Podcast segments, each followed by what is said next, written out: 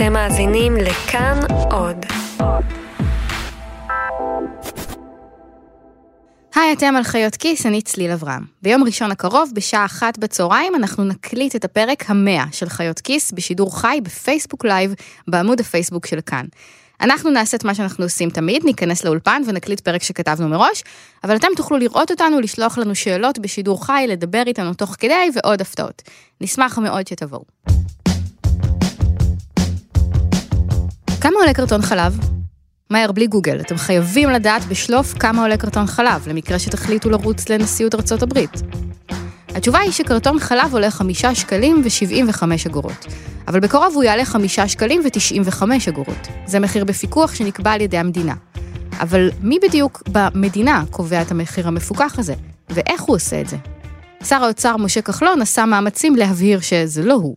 בשנה האחרונה לוחצים עליי להעלות את מחירי החלב ואני מסרב בכל תוקף.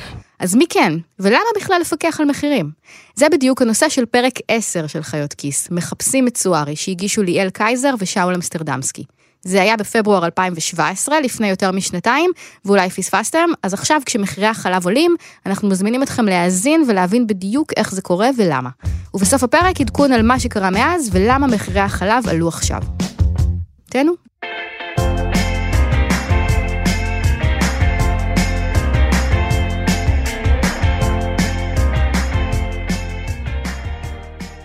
לפני שבועיים גילינו משהו מוזר. ואנחנו יכולים לבלבל לכם על זה את השכל, אבל האמת היא שהדבר הכי טוב שאנחנו יכולים לעשות הוא להזמין אתכם לבוא איתנו לסופר. טוב, אז אנחנו אה, הגענו למדפי החלב, כמה עולה חלב של תנובה? חלב של תנובה, שלושה אחוז ליטר בקרטון, עולה חמישה שקלים ושבעים וחמש אגורות. אוקיי, אז המחיר של תנובה, 5.75, זה בעצם המחיר המפוקח, המחיר שהמדינה קבעה. עד כאן הכל תקין. נכון, אבל פה מתחיל החלק המוזר. אוקיי, עכשיו בוא נראה את המחיר של החלב של שופרסל, אותו חלב, רק של שופרסל. חמישה שקלים ושלושים אגורות. אז החלב של תנובה יותר יקר מהחלב של שופרסל. אבל אם חלב הוא מוצר שנמצא בפיקוח של המדינה, כלומר שהמדינה קובעת מה המחיר שלו, זה אמור להיות אחד המקומות הבודדים בסופר שבו אני יכול לדעת שאף אחד לא דופק אותי במחיר כי המדינה סידרה את זה בשבילי. איך יכול להיות שאחד מהחלבים בסופר יותר זול מהשני? יכול להיות שזה חלב אחר? אז זו בדיוק התעלומה שיצאנו לפתור, וכשאני אומרת יצאנו, אני מתכוונת שאני לקחתי את האוטו המתפרק שלי ונסעתי לרמת הגולן, למקום שממנו מגיע כל החלב הזה, ואתה נשארת בתל אביב. שמי שולי שגב, בעשור האחרון אני מנכ"ל מחלבות רמת הגולן. עד שנת 2016 ייצרנו לתנובה חלב אה, שקית, אה, אבל אה, בהחלטה של רשות ההגבלים העסקיים הפסקנו לייצר להם. היום אנחנו מייצרים לשופרסל במותג הפרטי חלב 3%, חלב 1%, חלב... בקיצור ליאל, זו אותה הפרה וזה אותו החלב, נכון? לגמרי, זה אותו חלב, זו אותה פרה, אבל משום מה בסופר המחיר המפוקח, כלומר המחיר שהמדינה קבעה בשביל להגן עלינו מעושק מחירים, הוא יותר גבוה מהמחיר הזול ביותר שאפשר למצוא. מה לעזאזל קורה פה? שלום וברוכים הבאים לעוד פרק של חיות כיס, אני שאול אמסטרדמסקי. אני ליאל קייזר. ולפני שאתם תוהים, הפרק הזה לא יהיה על חלב או איזשהו משהו כזה, אלא על משהו אחר לגמרי. והסיבה שליאל נסעה עד לקצה רמת הגולן בשביל ללטף פרות לא באמת קשורה לחלב, אלא למשהו אחר. לאחד מרואי החשבון העשירים, המשפיעים והמסתורים ביותר בישראל. קוראים לו יצחק סוארי. השם שלו כנראה לא מוכר לרוב הציבור הישראלי, אבל סוארי היה מעורב במרבית העסקאות הגדולות במשק בעשורים האחרונים, הוא בעצם תפס תפקיד מרכזי במהלכים האלה שבסופו של יום השפיעו על כולנו. והוא גם אחד האנשים האלה שמקפידים לברוח מאור הזרקורים, לא מתבטא בפומבי, לא מתראיין. למה לדבר אם אפשר לשתוק? בתכלס. באופן מוזר, המקום הטוב ביותר להתחיל את הסיפור הזה על סוארי הוא אי שם בקצה שרשרת הייצור של החלב שיש לנו במקרר, אי שם ברמת הגולן, ממש ליד הפרה, היא אפילו ליקקה לי את המכנסיים כשעמדתי שם. למה? משום שרואה החשבון יצחק סוארי הוא-הוא אבי הנוסחה שקובעת מה יהיו המחירים של המוצרים שנמצאים בפיקוח של המדינה, ממש כמו החלב שאנחנו שותים. הזכרנו את זה במילה באחד הפרקים הקודמים שלנו, אבל חשבנו שמגיע לנוסחת סוארי פרק משל עצמה. למה? כי היא לא רק איזה כלי עזר טכני, היא לא דבר ניטרלי, אלא היא מבטאת תפיסה מסוימת על תפקידה של המדינה בחיי היום יום שלנו. וגם כי היא סיפור על איך המדינה לא ממש מצליחה לעשות דברים כמו שצריך. הדבר הראשון שאתם צריכים לדעת על נוסחת סוארי הוא שכבר 20 שנה ויותר הנוסחה הזו לא השתנתה. והיא לא קובעת רק מה יהיה מחיר החלב שלנו, אלא גם המחיר של מלא מלא מלא מוצרים אחרים שנמצאים בפיקוח של המדינה. נכון, הנוסחה אחראית גם על מחיר המלח, החמאה, שמנת, ביצים, לחם, ימי אשפוז בבתי חולים, ספרי לימוד, מעונות יום, נסיעה בתחבורה ציבורית, מוניות, ועד לאחרונה, גם על מחירי המלט. אז האמת שבאותה מידה היינו יכולים לרדת לים המלח ללטף מלח, אבל חשבנו שללטף פרות זה יהיה נחמד יותר. כל אחד ומה שהוא אוהב ללטף ליאל. בכל מקרה, נוסחת סוארי אומרת למדינה איך צריך לקבוע את המחיר של כל המוצרים האלה שנמצאים בפיקוח. אבל כשנתקלנו במקרה הזה של החלב של שופרסל, חלב שמגיע מאותה הפרה כמו החלב של תנובה, לא הבנו איך יכול להיות שלמרות שמדובר במוצר שנמצא בפיקוח, החלב של שופרסל זול יותר מהחלב של תנובה. אז יצאנו למסע לפתור את התעלומה הזאת, מסע בעקבות נוסחת סוארי. השלב הראשון במסע הזה מתחיל לפני הרבה יותר מ-20 שנה, האמת שעוד בתקופת המנדט. פיקוח המחירים היה משחר ההיסטוריה. ביוון העתיקה הוציאו אנשים להורג, באמת, אבל כמשפט על זה שהם הפקיעו את מחירי החיטה והגרעינים. עשו להם משפט ושמו אותם על עץ. עוד היום לא מוצאים להורג אנשים על זה שהם מפקיעים מחירים, שזה סך הכל נשמע לי רעיון טוב. זה דוקטור שלומי פריזת. עד ל-2012 הוא היה הכלכלן הראשי של רשות ההגבלים העסקיים, מאז הוא נותן ייעוץ בתשלום לחברות פרטיות. פיקוח על מחירים והעובדה שאנשים יכולים לנצל מעמד או כוח או סיטואציה ולגבות מחיר גבוה, הוא משהו שבאמת היה יחד עם הציוויליזציה פחות או יותר. אז מתי זה קורה? מתי המדינה מחליטה שהיא צריכה לקבוע את המחיר של מוצר מסוים ולא השוק החופשי? הרעיון הכללי הוא שהמדינה מתערבת כשיש מוצר עם ביקוש מאוד גבוה מצד אחד, מצד שני אין הרבה יצרנים שמייצרים אותו, או שממש יש מונופול של חברה אחת בלבד. זה בדיוק המקרה של החלב בישראל. כולם רוצים לשתות חלב, אבל מצד שני, תנובה היא מונופול כמעט מוחלט בענף הזה. עד לפני כמה שנים נתח השוק שלה היה כמעט 60 אחוז. אז אפשר להגיד שהמדינה מתערבת פשוט במחיר של מוצרי יסוד? תראה, הפקידים במשרד האוצר נזהרים מאוד מלומר את המילים מוצרים בסיסיים, כי לך תגדיר מה זה בסיסי, אבל בסופו של דבר כן. מבין כל המוצרים שנמצאים בפיקוח, אין אפילו אחד שהוא לא מוצר בסיסי. אוקיי, okay, אז אחרי שהמדינה מזהה מצב כזה, ומחליטה שהיא רוצה לפקח על המחיר, יש רק שאלה קטנה אחת שנותר לפתור. איך בדיוק הממשלה תקבע את המחיר של מוצר מסוים? כלומר, איך לעזאזל הממשלה יכולה לדעת כמה עולה לייצר את המוצר?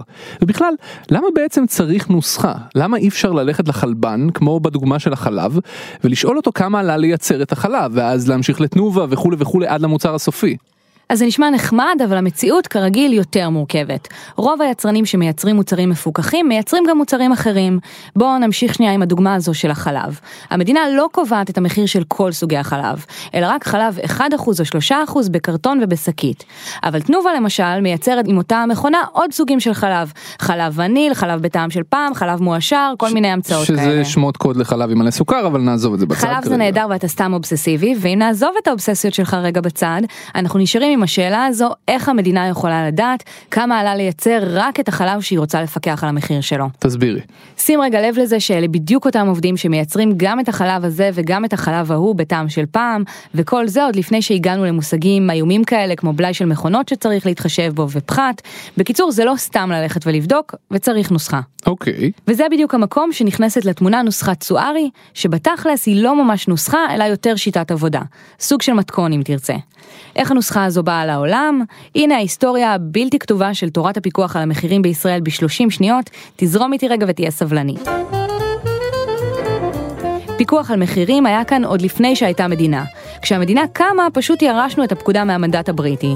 ואז בשנות ה-50 הממשלה חוקקה חוק ראשון בעניין הזה, אבל אז, באמצע שנות ה-80, כשכל המשק נכנס להיפר אינפלציה מטורפת, עם מחירים שעולים ב-20% בחודש, הממשלה החליטה להכניס כמעט כל מוצר שאפשר לחשוב עליו לפיקוח מחירים בשביל לעצור את העלייה שלהם.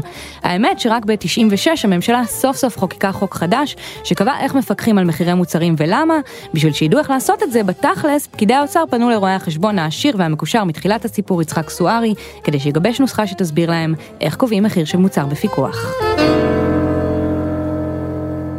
אוקיי, זה היה קצת מורכב. יש מצב שתסבירי לי מה הנוסחה הזאת עושה מבלי שאני אקבל נקע בצוואר? האמת שבסופו של דבר זה די פשוט. נוסחת סוארי בוחנת מצד אחד כמה עלה לחברה לייצר את המוצר, ומצד שני היא קובעת מה הרווח הלגיטימי שמותר ליצרן להרוויח על המוצר הזה.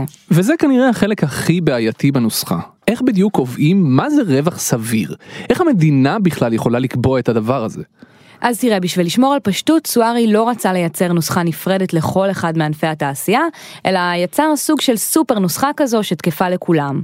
הנוסחה הזו קבעה שכל עוד הרווח של היצרנים הוא בין 6% ל-12%, במצבים מסוימים 14%, זה אומר שיש לנו רווח סביר. מה שסוארי אמר, חבר'ה בוא נעשה את זה יותר פשוט. עכשיו, הפשטות, אתה משלם עליה. ברגע שהטווח קבוע לכולם, אז אם יש מוצרים שנניח רמת התשואה שלהם היא נמוכה במיוחד, לפי סואר יקבלו לפחות 6. מה שבעצם שלומי אומר זה שיכול להיות יצרן שבענף שלו הרווח המקובל הוא נניח 3%. עדיין, ברגע שהמדינה מחליטה שהמוצר שלו נכנס לפיקוח, הרווח שלו אוטומטית יהיה מינימום 6%, למרות שזה פי שניים מהמקובל בענף שלו. למה? כי ככה קבעה הנוסחה. האם זה תמיד מוצדק? ככל הנראה לא. בעולם הזה, הטווח יש לו יתרון של פשטות, אבל מצד שני, הוא, את יודעת, הוא פשוט. אז הוא מתאים לכולם, אבל גם כשהוא לא מתאים לכולם, הוא עדיין מתאים לכולם. אבל זו לא הבעיה היחידה עם הנוסחה. בעיה מהותית נוספת היא שהרווח הסביר שנקבע לפני 20 שנה פשוט לא מתאים לשוק שלנו היום. היום הריבית בעולם נמוכה בהרבה מלפני 20 שנה, מה שאומר שהיצרנים יכולים ללוות כסף כמעט בחינם אם אני מגזימה. ומאחר שגם המחיר שבו היצרנים לוקחים הלוואות בשביל לייצר דברים הוא חלק מהנוסחה, כלומר חלק מעלות הייצור של משהו, יוצא שמחיר הכסף שהם לווים הפך להיות הרבה יותר זול, אבל הנוסחה כאילו לא יודעת את זה. והתוצאה היא שהנוסחה פשוט מגדילה להם את הרווח, והוא נהיה רווח מופקע. וכך, במקום להגן על המחירים, היא מנפחת רווחים. ואחרי כל זה, הבעיות עם נוסחת סוארי לא נגמרות כאן. בוא ניתן למי שהיה שם בעצמו לספר איך זה נראה מבפנים. הפיקוח לפעמים מוצא את עצמו אה, חסר אה, כלים אפקטיביים להתמודד מול הגופים המפוקחים. זה בועז סופר, היום הוא עובד בשוק הפרטי, אבל עד לפני כמה שנים הוא היה סמנכ"ל רשות המיסים ושימש בשורה של תפקידים במשרד האוצר. הוא אפילו ישב בראש הוועדה שאחראית על קביעת המחירים של כל המוצרים המפוקחים, ונקראת בשם ההוקו יצירתי תחזיק חזק, ועדת המחירים.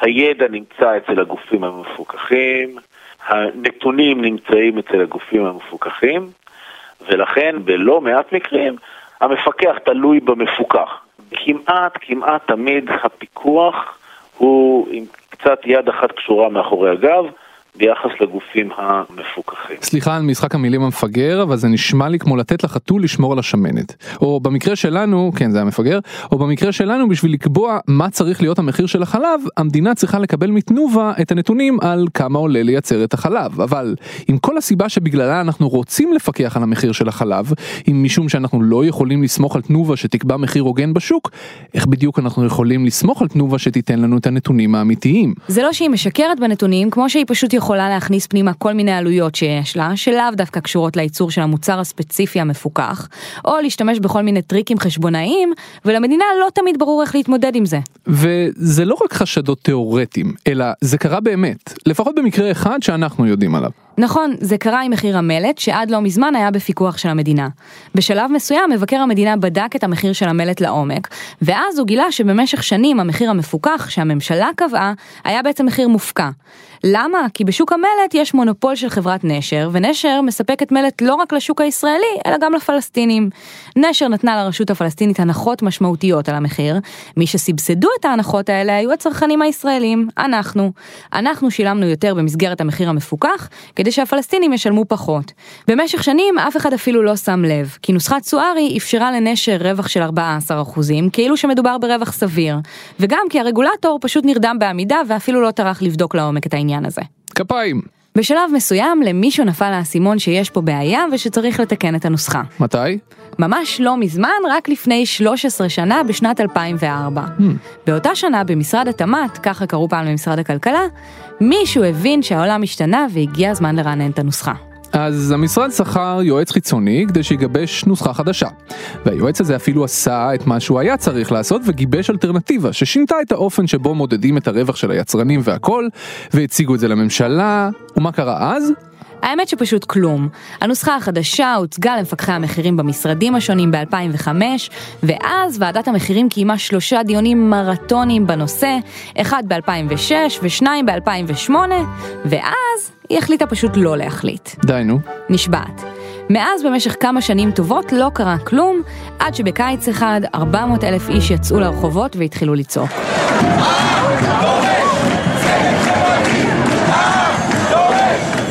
נשמע לך מוכר? המחאה החברתית הציפה שוב את הצורך לשנות את נוסחת סוארי. למה זה קשור אתה שואל? כי כשיצאנו לרחובות להתקומם על יוקר המחיה ועל המחירים שאנחנו משלמים, התברר שחלק מהם אשכרה נקבעו על ידי המדינה, כמו מחיר המלט. שלומי פריזת היה חבר בוועדת טרכטנברג, שבחנה גם את הסיפור הזה של נוסחת סוארי. התובנה המרכזית הייתה, בצורה שבה זה מיושם כרגע, זה לא עובד כמו שצריך. בסדר, צריך גם לבדוק את ההתאמה של הנוסחה בכל זאת, סוארי כתב אותה ב-96. אף אחד מאיתנו לא נוסע באוטו 96, בסדר? היה אז 2011. אז אולי אם האוטו צריך להחליף אותו, אולי גם הנוסחה צריך להחליף אותה, צריך לבדוק אותה, צריך להסתכל עליה. אז בסוף 2011 ועדת טרכטנברג המליצה לממשלה לשנות את הנוסחה. אבל גם אז זה פשוט לא קרה. די נו. ועדת טרכטנברג אמנם המליצה, אבל בשביל ממש לשנות את הנוסחה, משרד האוצר היה חייב שוב לשכור יועץ חיצוני, כי למה להסתמך על העבודה הקודמת שבוצעה אם אפשר להעסיק עוד מישהו והוא יוכל לשלוח חשבון? אז בדצמבר 2011 המדינה קיבלה החלטה שהולכים לשכור יועץ. רוצה לנחש מתי זה קרה? תקיא אותי. בנובמבר 2012, באיחור אלגנטי של כמעט שנה, משרד האוצר רק פרסם את הפנייה לקבל הצעות לייעוץ כלכלי למטרות עדכון נוסחת סוארי. ואז שינו את הנוסחה. לא, עוד לא. בשלב כלשהו נבחרה הצעה זוכה, ואז התברר שיש בעיה עם החברה הזוכה, וכל העניין הזה התעכב עוד קצת. רק בדצמבר 2015 משרד האוצר דיווח בהתרגשות שסוף סוף היועצים שלו יצרו נוסחה חדשה, ואו-טו-טו סוארי הופך להיסטוריה. ואז שינו את הנוסחה, נכון? תגידי שאז שינו את הנוסחה? למה אתה כזה פזיז, שאול? חלפה שנה שלמה מאז ההודעה ההיסטורית של משרד האוצר על שינוי הנוסחה, ועד שהמשרד אשכרה אימץ את הנוסחה לליבו באופן רשמי. זה קרה, תאמין או לא, ממש החודש. אנחנו חיים בעידן היסטורי, ואפילו לא שמנו לב. יא אלוהים.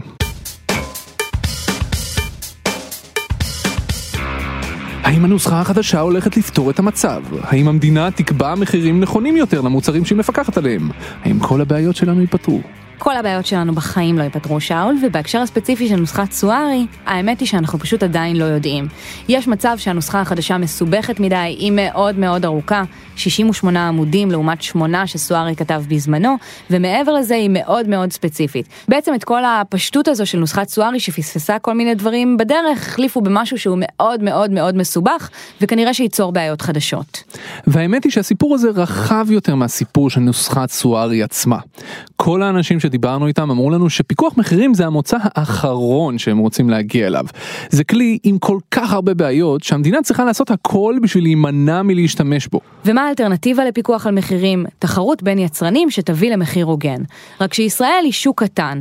בהרבה מאוד תחומים אין מקום להרבה שחקנים ונוצרים מונופולים שיכולים לעשוק את הציבור. ואז יש לנו מין ביצה ותרנגולת כזו. ברגע שאתה מפקח על מוצר, הסיכוי שתהיה בו תחרות הולך ופוחת. כי מי רוצה להיכנס לתחום שהמדינה מגבילה בו את הרווח? מצד שני, מלכתחילה המדינה מפקחת בגלל שאין תחרות. וזה הפרדוקס של הפיקוח על המחירים.